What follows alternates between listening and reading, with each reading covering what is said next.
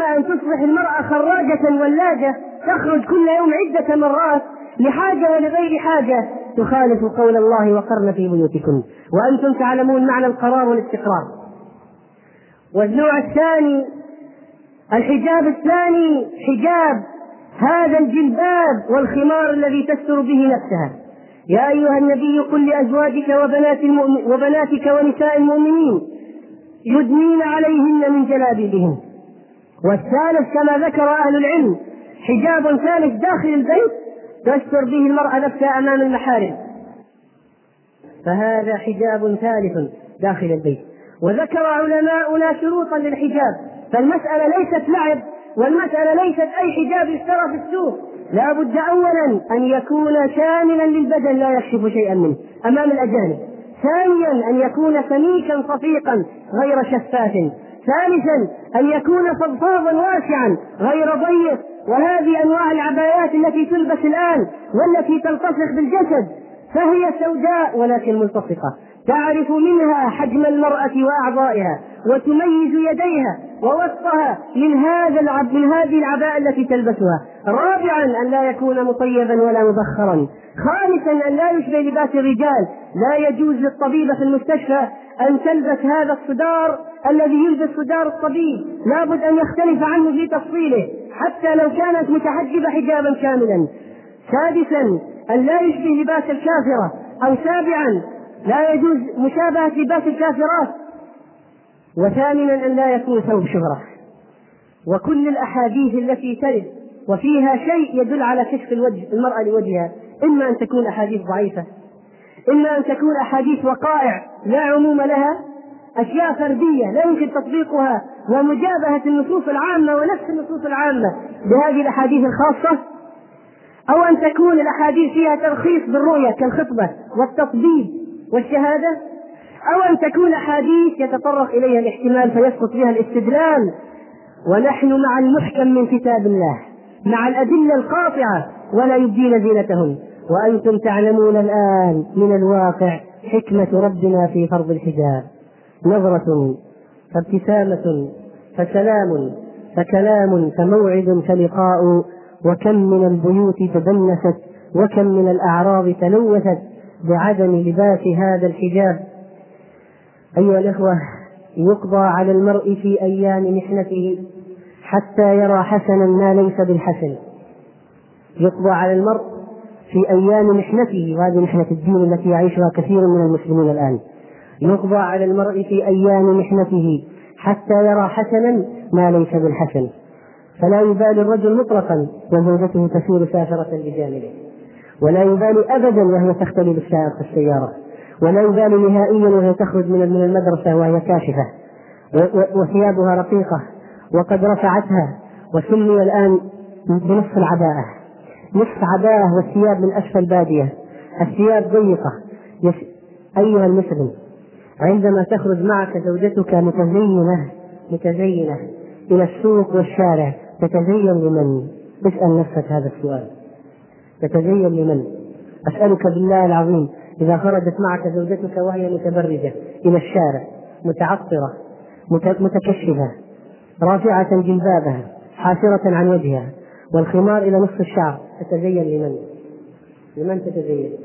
لك, لك أنت تتزين لك أنت وقد كان حريا بها أن تتزين لك داخل البيت. ما معنى أن تترك الزينة لك داخل البيت ثم تتزين للناس في الشارع؟ أين الغيرة؟ أين الغيرة؟ اللهم من علينا بالحياء والستر يا رب العالمين. أقول قولي هذا واستغفر الله لي ولكم. وأرجو من إخواني نتقدم إلى الأمام.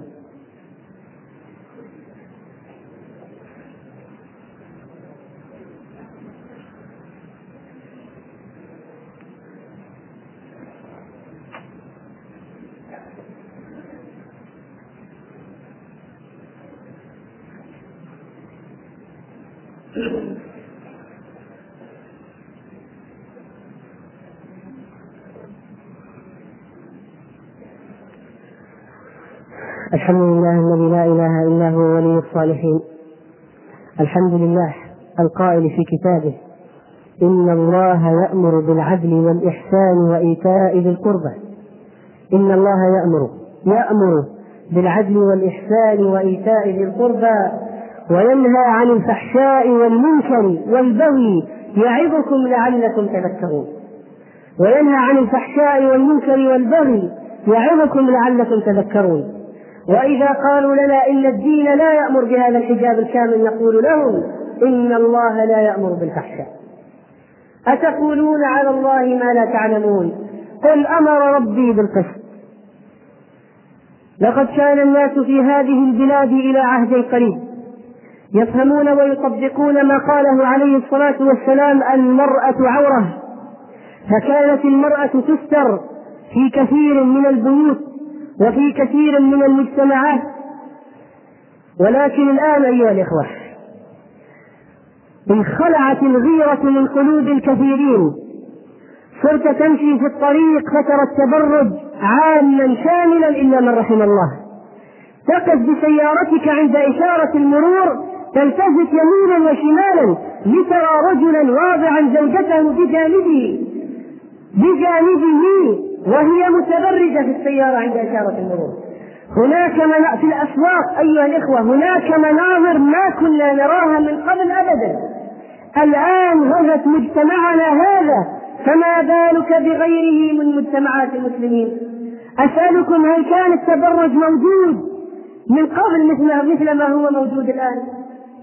التستر الذي كان موجودا أين ذهب؟ كانت طبايا كثير من البدو. تابى تماما تكشف المرأة. ثم قامت المسلسلات البدوية المعروضة بنكس وإزالة جميع أنواع الغير الموجودة عند كثير من هؤلاء. وصرت ترى اليوم الموظفة في بعض الشركات التي كان أبوها في يوم من الأيام أو جدها يرفض نهائيا أن يرى منها شيء تخرج متبرجة بين المكاتب والموظفين. حرام عليكم. حرام عليكم ما أقررتم من الخبث والفساد في بيوتكم وحرام عليكم ما أقررتم من الشر والفحشاء والسفور في مجتمعاتكم. إن الله سيسألكم عن هؤلاء وسيعذب كل من قضت حكمته أن يعذبه بمخالفة هذا الأمر. أيها الناس أما كفاكم أن أن يكون التبرج في كثير من نسائكم حتى رضيتم أن تكون هؤلاء المتبرجات فتنة للناس الآخرين الذين يمشون في الشوارع فيطالعون في وجوه النساء وينظرون إلى أبدانهن. إن المرأة لو كانت لابسة لباسا كاملا متحجبة حجابا تاما من الذي يجرؤ على ملاحقتها أو النظر إليها؟ وقد يقول هؤلاء المتشبعين بشبهات العلمانيين. إن المرأة إذا كانت متحجبة حجابا تاما لفتت الأنظار إليها لكن إذا صارت متبرجة مثل عموم النساء لم يلتفت إليها أحد. كذبوا والله كبرت كلمة تخرج من أفواههم. إن يقولون إلا كذبا. إذا كانت المرأة مستوفية لشروط الحجاب التام بعض الناس سينظرون إليها باستغراب نعم. ولكن سينظرون ويوجهون البصر ثم يعيدون النظر مرة أخرى ماذا سيحدث؟ سينقلب إليهم البصر خاسئا وهو حسير لأنهم ما ظفروا بشيء من هذه المتحجبة لأنها ما أخرجت من بدنها شيء ينظرون إليه لو نظروا للاستغراق في الوهلة الأولى ماذا سيحدث بعد ذلك؟ سينقلب إليهم بصرهم خاشعا شميلا وهو حسير لأنهم ما رأوا شيئا ولا ظفروا ببغيتهم. لكن أن تجعلوا نساءكم معارض يشاهدها الغادي والرايح أين الغيرة على الأقل؟ أين الغيرة أيها المسلمون؟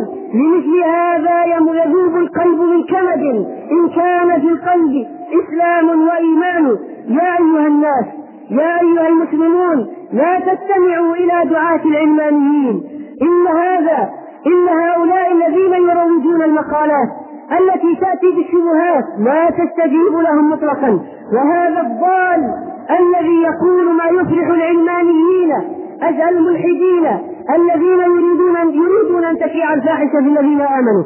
هذا الضال الذي لا زال يفتأ يجرؤ على الشريعة ويقول إن حجاب في المذاهب الأربعة كلها. هذا الضال الجاهل لا تستجيبوا لدعوته ولا لكلامه. اقرأوا كلام أهل العلم. إنهم يكتبون وإخوانهم يمدونهم في الغي ثم لا يقصرون يقولون لك في ضمن شبهاتهم إذا كانت إذا كانت تغطية الوجه واجبة فلماذا أمرت الشريعة بغض البصر؟ يقولون لك إذا كانت تغطية الوجه واجبة فعن فعن أي شيء نغض الأبصار؟ ولماذا قال الله كل المؤمنين يغضوا من أبصارهم؟ نقول لهم نقول لهم يا دعاة التحرر والسفور. يا أيها الذين لا تخشون الله. لأنكم تعلمون أن الوضع وضع فتنة. ولو ولو رجحتم ولو رجحتم كشف الوجه فهل يجوز أن ترجحوه الآن في هذا الزمان؟ افرض أيها الإخوة افرضوا أن الرأي الآخر القائل بكشف الوجه. رأي سديد صحيح. هل يجوز أن يطبق في هذا العصر في هذا الزمان؟ ألم ألستم تعلمون أن من قواعد الشريعة سد الذرائع؟ وكل باب يؤدي إلى الفساد يسد حتى لو كان أصله حلال أنت تعلم أن بيع العنب حلال لكن لو وجدت واحدا يشتريه منك ليصنع الخمر يجوز أن تبيعه. مع أن بيعه في الأصل حلال نقول افرض أن كشف الوجه حلال. هذا الزمان يصلح أن تكشف فيه الوجوه. هذا الزمان يصلح أن تبدي فيه المرأة عن زينتها وأنتم ترون بلاد الشبهات الشهوات المسعورة تلاحق النساء في كل مكان. هذا وقت يصلح أن يطبق فيه هذا الرأي. نقول لهم إن المرأة لو كانت متحجبة فإنها قد تتعرض لأحوال ينكشف فيه حجابها. قد تهب الريح عليها في الشارع الشديدة فينكشف شيء من ساقها. آية غض البصر مفيدة ولا لا؟ قد قد ترفع قدمها لتركب في السيارة فتشاهد أنت شيئا من القدم آية الأمر بغض البصر مفيدة ولا لا؟ إذا كنت صاعدا في سلم عمارة وفتح ولد الباب فجأة باب شقة من الشقق فجأة ونساء في الداخل لا يقصدون لا يقصدن أن يرى أحد منهن شيئا آية الأمر بغض البصر مفيدة ولا لا؟ ثم أن الله يعلم أنه بالرغم من الأمر بالحجاب أنه سيبقى هناك أناس لم يستجيبوا للحكم. وسيبقى هناك عصاة لم يستجيبوا للحكم. وسيخرجون بنساء من الشوارع. الله يعلم هذا. ألا يعلم من خلق وهو اللطيف الخبير؟ فعندما يعلم الله أن هناك من النساء من يرفضن الحكم ويخرجن للشوارع أفتكون آية الأمر بغض البصر مفيدة ولا لا؟ فإذا أطبق المسلمون كلهم نساء المسلمات على تغطية الوجه أليس سيبقى من نساء الكافرات من لم يستجب للحكم مطلقا؟ إذا الآية بالأمر بغض البصر مفيدة ولا لا؟ ولكن ولكن أكثرهم لا يعلمون ولكن أكثرهم لا يعقلون ولكن أكثر الناس بآيات الله يستهزئون أيها الإخوة أقول هذه الخطبة على مشارف شهر رمضان شهر رمضان له حرمته وقدسيته. نريد أن نصوم شهرا بدون شهوات. ما استطعنا إلى ذلك. نريد أن نصوم شهرا نريد أن نصوم شهرا ولا نرى إلا خيرا وإنني أدعوكم ونفسي للالتزام بهذا الحكم. والشر الناتج عن التبرد كثير لو جلسنا نشرحه لطال بنا الموقف. أدعوكم ونحن مقدمون على شهر رمضان أن تتوبوا إلى الله جميعا. ومن كان منكم لم يأخذ على نساء أهل بيته بالحجاب فليأخذ الآن. فإن المعصية في الزمان الفاضل تضاعف. كما أن المعصية في المكان الفاضل تضاعف. وهذا من قواعد الشريعة. اللهم إنا نسألك أن تحسن فروجنا وأن تطهر قلوبنا وأن تستر نساءنا. اللهم إنا نسألك العفاف والتقى والغنى. اللهم لا تجعلنا في هذا اليوم العظيم ذنبا إلا غفرته ولا هما إلا فرجته ولا كربا إلا نفسته ولا عيبا إلا سترته ولا عورة إلا سترتها يا رب العالمين. وقوموا إلى صلاتكم رحمكم الله. أخي المستمع الكريم ولأنه لا زال في الشريط متسع يسرنا أن نكمله بهذه المادة. نستمع خاشعين إلى تلاوة سورة آل عمران من القارئ أحمد بن علي العجمي. أعوذ بالله من الشيطان الرجيم. بسم الله الرحمن الرحيم. ألف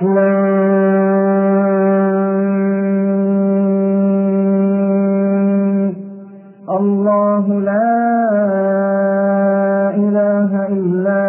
الحي القيوم. نزل عليك الكتاب بالحق مصدقا لما بين يديه وأنزل التوراة والإنجيل. من قبل هدى للناس وأنزل الفرقان. إن الذين كفروا بآيات الله لهم عذاب شديد والله عزيز ذو انتقام إن الله لا يخفى عليه شيء في الأرض ولا في السماء هو الذي يصوركم في الأرحام كيف يشاء. لا إله إلا هو العزيز الحكيم. هو الذي أنزل عليك الكتاب منه آيات محكمات هن أم الكتاب. هن أم الكتاب وأخر متشابهات. فأما الذين في قلوبهم زيغ فيتبعون ما تشابه منه ابتغاء الفتنة وابتغاء تأويله. وما يعلم تأويله إلا الله. والراسخون في العلم يقولون آمنا به كل من عند ربنا وما يذكر إلا أولو الألباب.